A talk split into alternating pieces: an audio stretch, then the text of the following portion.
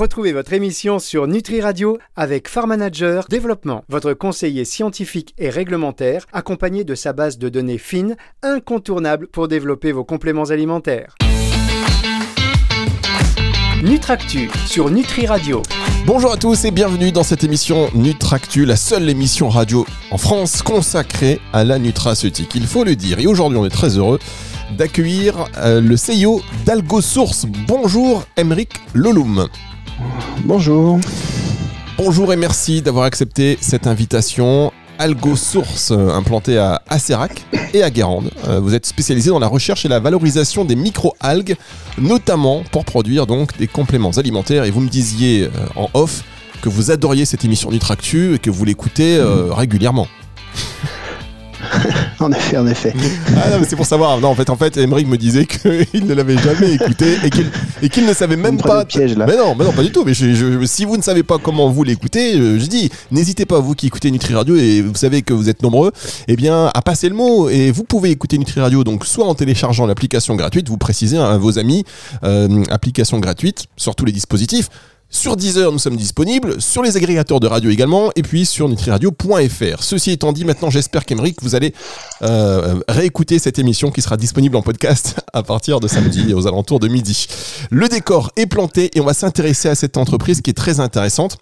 On va revenir sur votre actualité, on va parler de politique RSE, on va parler de vos projets notamment, et alors forcément un petit point déjà pour démarrer sur ce créneau de la valorisation des micro-algues, Aymeric. Oui. Alors déjà le point important pour AlgoSource, c'est que curieusement en fait on ne fait pas de micro-algues au sens où le consommateur l'entend, c'est-à-dire des cachets de spiruline ou de la poudre de chlorelle. Ça, c'est pas du tout notre activité. Nous, on s'intéresse aux molécules d'intérêt qui sont à l'intérieur de la biomasse. Et donc notre métier, c'est d'identifier ces molécules d'intérêt et de concevoir les procédés industriels pour les extraire tout en préservant le maximum les fonctionnalités biologiques. Et puis ensuite, sur cette base-là, de démontrer leur activité dans des applications, et notamment des applications à forte valeur ajoutée, comme par exemple la réduction des effets indésirables de la chimiothérapie qu'on est en train de mener dans le cadre d'un essai clinique de phase 2 en milieu hospitalier. Ah bah justement, tiens, vous mettez les pieds dans le plat, parce que c'est une question que je voulais vous poser, puisque 2022, c'était l'année des essais cliniques un peu pour vous, notamment avec cet essai clinique en milieu hospitalier. Donc c'était sous la direction du CHU de Nantes, je crois. Il y avait 6 autres centres hospitaliers en France. Où est-ce que vous en êtes exactement ? Alors, c'est un processus, les essais cliniques de phase 2 dans l'univers des compléments alimentaires, c'est assez rare. À ma connaissance, un extrait de microalgues, c'est la première fois au monde que ça existe, que l'on mette un tel extrait dans un essai clinique de phase 2. On s'est obligé à la même rigueur que si c'était un médicament, bien que ça reste un complément alimentaire. C'est-à-dire qu'on est allé chercher l'accord de l'Agence nationale de sécurité du médicament pour faire cet essai. Donc, on a obtenu ça en fin d'année 2021. Et nous avons commencé à inclure les premiers patients dans l'essai depuis maintenant 1 an. Et donc nous avons 110 patients à inclure dans cet essai clinique, donc c'est un essai de dimension importante. On est rendu à peu près au tiers de cet effectif pour l'instant, avec une accélération qui se fait là depuis le début de cette année, puisque nous avons accueilli de nouveaux centres hospitaliers qui vont participer à cet essai clinique. Alors justement, vous parlez du fait un peu rarissime qu'il y ait ce souci, enfin cette étude clinique comme s'il s'agissait d'un médicament. D'ailleurs, est-ce que ça ne veut pas dire qu'aujourd'hui, vous allez vous diriger vers le médicament ? Non, pas du tout. Nous n'avons pas du tout cette ambition. Le positionnement de notre produit, qui s'appelle PhycoCare, c'est un produit qui a vocation à être un support du protocole de soins médicamenteux. C'est pas curatif, c'est juste pour accompagner la qualité de vie des patients. Dans le cas présent en oncologie, l'objectif, c'est de réduire les effets indésirables de la chimiothérapie pour permettre aux patients de ne pas voir leur traitement soit réduit en intensité, soit complètement arrêté du fait de ces effets indésirables. Donc l'ambition n'est pas de soigner, mais d'accompagner le patient dans son traitement de soins. Très bien, ça c'est une précision qui est importante et puis c'est une démarche surtout qui est importante aussi pour tout le secteur parce que compléments alimentaires, médicaments, alors c'est très très différent bien évidemment, mais vous parlez d'accompagnement, on parle aussi d'anticipation santé. Est-ce que ça fait aussi partie des démarches pour expliquer un peu mieux aux médecins ce qu'est et aux spécialistes ce à quoi servent les compléments alimentaires puisqu'après vos ingrédients on les retrouve dans ces compléments? Écoutez, ce que je constate, moi, et avec plaisir, c'est que les professionnels de santé, aujourd'hui, pour l'essentiel d'entre eux, sont convaincus que la qualité des soins qu'ils prodiguent à leurs patients ne peut simplement se définir que par le prisme des médicaments. Et donc, ils sont fort nombreux à intégrer, on va dire, des solutions plus douces, complémentaires du médicament, pour réussir le mieux possible à soigner leurs patients. Et dans ce cadre-là, les compléments alimentaires peuvent trouver leur place. En même temps, ce sont des professionnels de santé, donc ils sont très attachés à la démonstration clinique. C'est vraiment la raison pour laquelle AlgoSource a fait ce choix de se mettre dans une posture, de faire une démonstration de même niveau qualitatif que les standards auxquels les médecins sont habitués. Et c'est vraiment dans ce cadre-là que, convaincus par l'efficacité du produit, démontré cliniquement par un essai dans les habitudes auxquelles ils sont familiers, qu'ils vont pouvoir prescrire ce produit. Je crois que ça, c'est vraiment une chose très, très, très satisfaisante à apprendre que de constater que les professionnels de santé sont prêts à élargir largement leurs moyens pour essayer de réduire d'une part les pathologies de leurs patients, mais aussi accompagner la qualité de vie. On sait combien c'est important pour qu'un patient guérisse rapidement. Alors, autre essai clinique que vous avez fait, que vous venez de communiquer, enfin sur lesquels vous venez de communiquer, publication récente dans la revue scientifique Marine Drugs, sur justement les résultats donc d'une étude de phase 1, cette fois-ci, qui montre que votre produit spirulisate, issu de l'algue bleu vert Arthospira platensis, eh bien, elle tend à protéger le foie contre le développement de la stéatose hépatique. Là vous avez bien compris que je disais un truc non alcoolique et donc le fameux NASH dont on entend parler de plus en plus souvent, ou le syndrome du foie gras. Où est-ce que vous en êtes de cette étude ? Alors c'est ce que vous décrivez là, effectivement, c'est le cœur de nombreuses années de recherche d'AlgoSource. L'un de nos axes de développement majeurs, c'est de démontrer la puissance fonctionnelle des extraits de spiruline qui sont particulièrement concentrés en phycocyanine, ce pigment bleu qui donne cette couleur si particulière à cet extrait, mais également des polysaccharides, donc les sucres, des microalgues et puis des acides aminés. Donc c'est un ensemble qui agit en synergie et qui fait cette efficacité fonctionnelle. Ce produit a fait l'objet d'un premier essai clinique sur l'homme en double aveugle contre placebo sur des volontaires sains et a en effet permis de démontrer une activité préventive du syndrome NASH, donc le syndrome NASH qui est le syndrome du foie gras. En fait, on accumule de la graisse dans le foie qui, à la terme, finit par peut aboutir à créer une cirrhose du foie, mais qui n'est pas d'origine alcoolique, qui est liée à une mauvaise alimentation pour l'essentiel. C'est pour ça qu'on appelle ça le syndrome du coca ou le syndrome du soda. Et donc c'est une maladie qui n'a pas de solution curative, sauf à changer drastiquement de régime alimentaire. Et donc, il a été démontré par cet essai clinique une efficacité préventive de notre extrait pour prévenir l'accumulation des graisses au niveau du foie et donc réduire le risque de NASH, en fait, de syndrome NASH. Bien, écoutez, merci pour ces précisions. On va marquer une première pause et on se retrouve dans un tout petit instant pour la suite de cette émission sur Nutri Radio. Nutractu sur Nutri Radio. Nutractu sur Nutri Radio, la suite de cette émission avec toujours le CEO de AlgoSource, très intéressant, Aymeric Leloum. On est en train de parler de deux études cliniques pour démontrer l'efficacité des molécules tirées de micro-algues et qu'on va retrouver après dans des compléments alimentaires. Alors juste, vous parliez de phycocyanine. Justement, nous, vous savez, les auditeurs, on a des professionnels, mais aussi des particuliers qui nous écoutent, des particuliers, on va dire, avertis. La phycocyanine, on a dit que c'est le principe actif de la spiruline. Est-ce que la phycocyanine sans spiruline, c'est possible ? Est-ce que la phycocyanine, on parle aussi souvent du totem de la plante et il y a une espèce de confusion. Est-ce que c'est juste du marketing, la phyco ? Est-ce que ça fonctionne ? On sait que c'est très instable. Expliquez-nous un peu l'intérêt de cette phycocyanine et la distinction entre phycocyanine et spiruline. En fait, la spiruline, c'est l'algue entière. Donc c'est ce que vous allez acheter dans votre magasin au coin de la rue, des pilules de spiruline ou de la poudre à mettre dans votre yaourt. Ça, c'est l'algue entière. Elle est vert foncé puisqu'elle est très riche en chlorophylle. Et au sein de cette spiruline, vous avez des molécules actives, parmi lesquelles en effet la phycocyanine, qui est une protéine, qui est un pigment bleu, naturellement bleu, un bleu électrique, donc c'est un produit qui est déjà esthétiquement qui est magnifique et qui est effectivement très fonctionnel. L'enjeu pour AlgoSource, c'est d'extraire cette phycocyanine qui est très efficace. C'est elle qui a fait cette démonstration pour la prévention du syndrome NASH. C'est elle pour laquelle on a fait une démonstration d'activité antioxydante dans le cadre d'un autre essai clinique. C'est elle qui est utilisée en oncologie. Et tout l'enjeu, c'est que cette molécule très riche, très fonctionnelle, très efficace, elle est aussi très fragile. Et vous avez raison de dire qu'elle a un problème de stabilité. C'est une algue qui est à peu près sensible à tout. Elle est sensible à la chaleur, elle est sensible au pH, elle est sensible à l'oxygène, à la lumière. Et donc, l'un des gros enjeux, et ce qui a fait l'objet de nombreuses années de recherche chez AlgoSource, a été de développer un procédé d'extraction que nous avons breveté, qui extrait cette phycocyanine à l'eau et à froid, pour en préserver toute l'activité biologique. Et donc, en fait, il n'y a pas de concurrence en fait, entre la spiruline entière, que vous achetez en cachet, et la phycocyanine. Quelque part, c'est même la meilleure recommandation qu'on puisse faire pour profiter au maximum des bénéfices de la spiruline, ce serait de prendre les deux.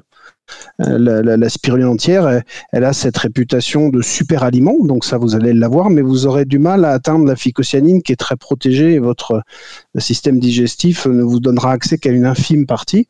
Et à l'inverse, un extrait de spiruline riche en phycocyanine, comme celui d'AlgoSource, ça va vous donner accès uniquement à la phycocyanine, aux polysaccharides, à ce totem que vous évoquiez et qui fait la richesse fonctionnelle. Mais les deux sont très complémentaires, donc si on veut profiter des richesses de la microalgue dans son ensemble, idéalement, il faudrait prendre les deux.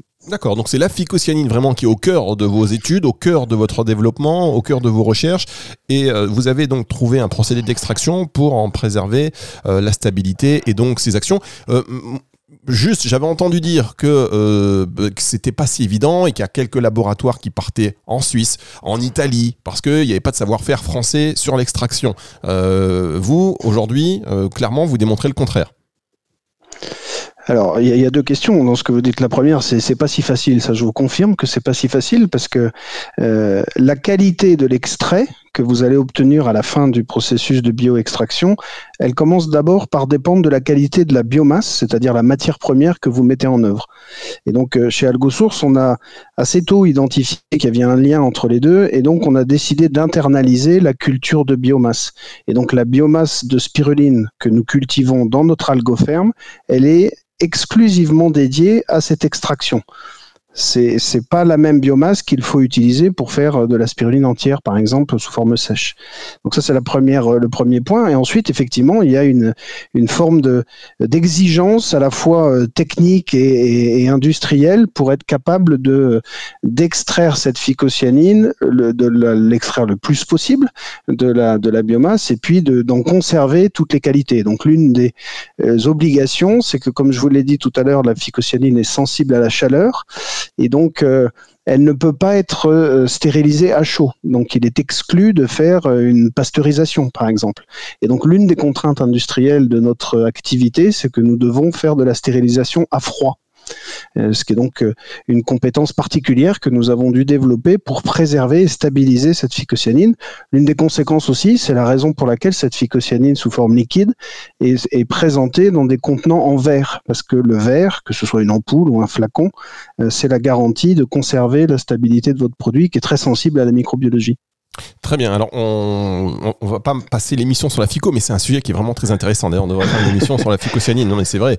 Juste, vous, votre métier à la base, c'est façonnier et ingrédientiste, si vous me permettez le mot, je ne sais pas si c'est un néologisme ou pas. Est-ce que cette phyco, donc vous la proposez après en distribution à d'autres marques, je sais que vous la proposez également à votre marque, est-ce que déjà vous la proposez aussi, je vais essayer d'éviter de faire des questions tiroirs, est-ce que cette phycocyanine, on la retrouve sous d'autres marques?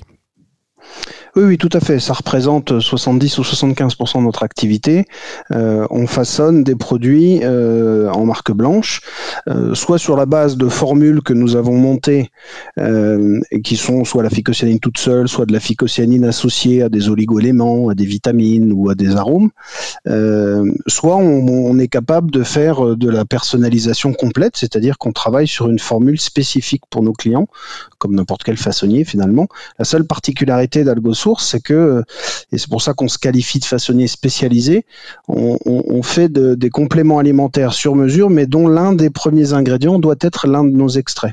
Donc soit un extrait de spiruline riche en phycocyanine, soit un magnésium marin compatible avec les régimes sans sel, qui est une autre de nos spécialités, soit un extrait de chlorelle, etc. Donc on part de l'un de ces extraits et ensuite on ajuste la concentration en actif, d'autres ingrédients si le client le souhaite, pour faire un produit à sa marque et compatible ou qui répondent aux attentes de ses clients.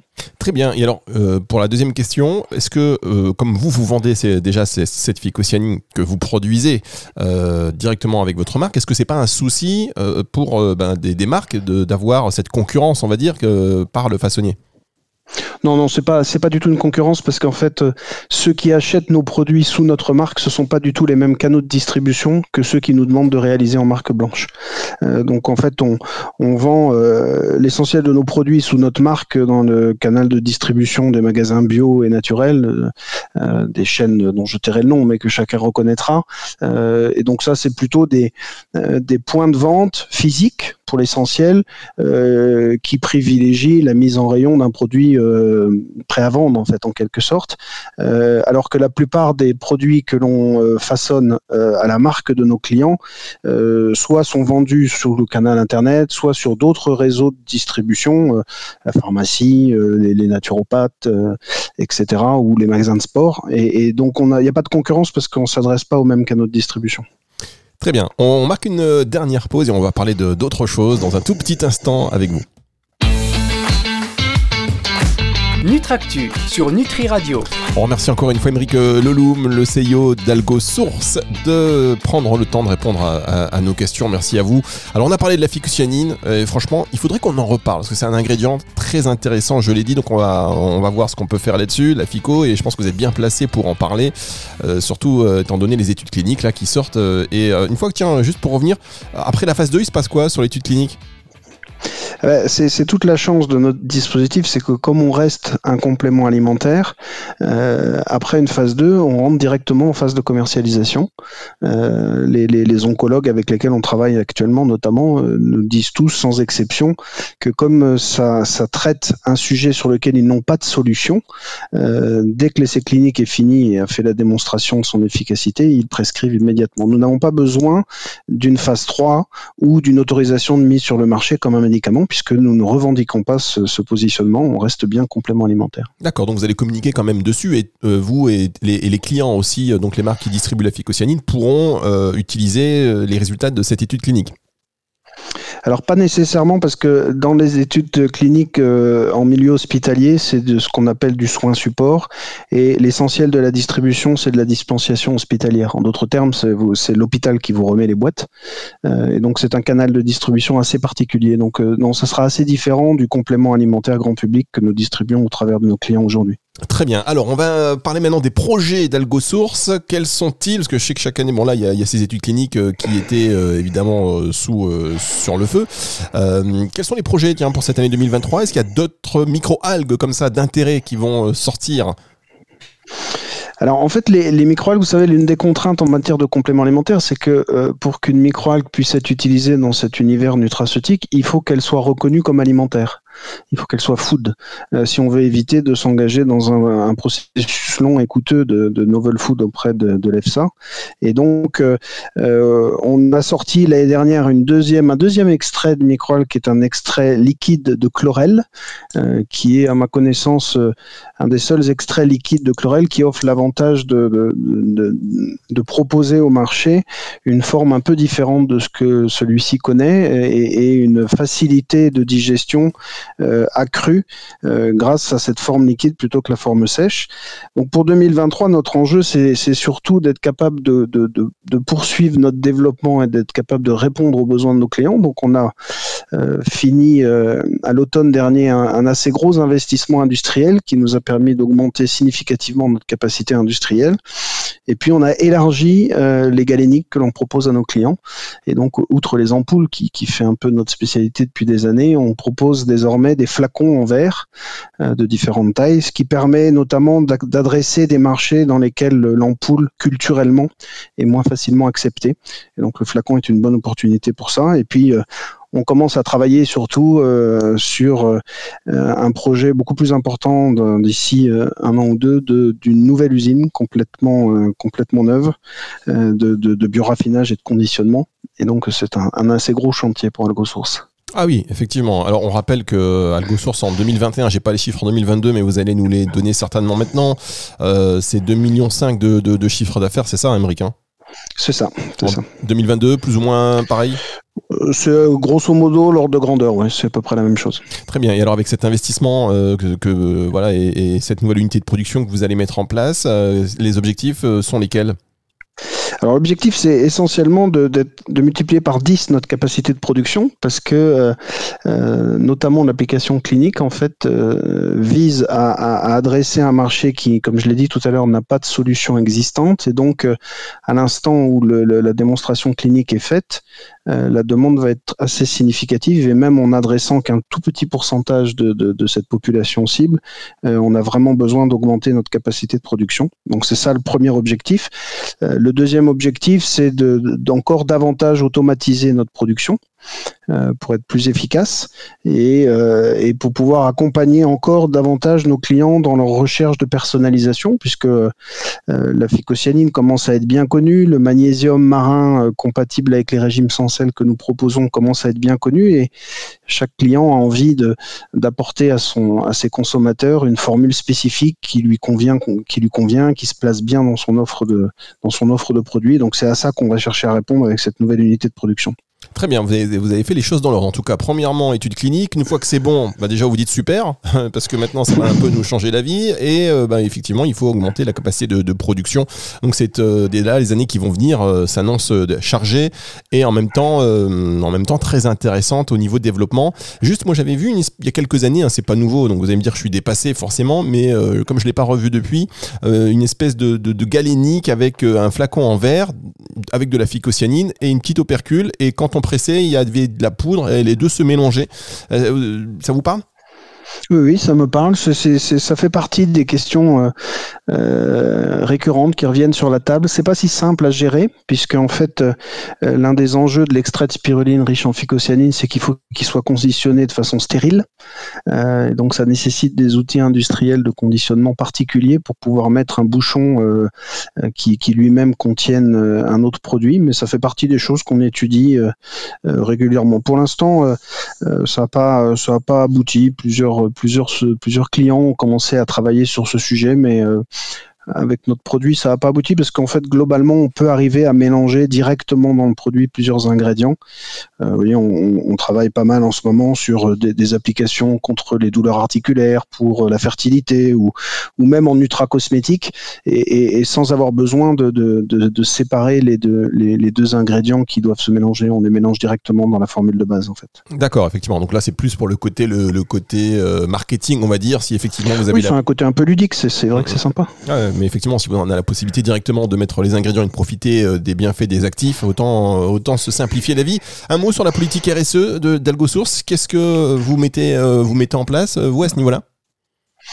Alors, AlgoSource, en fait de la RSE depuis des années, comme d'autres font de la pro, sans le savoir, et on a fini l'année dernière par se dire que ce serait opportun de faire tester nos engagements par un auditeur indépendant. Et donc, nous avons fait intervenir un auditeur qui nous a attribué une note Gaïa, qualifiée de remarquable sur son échelle.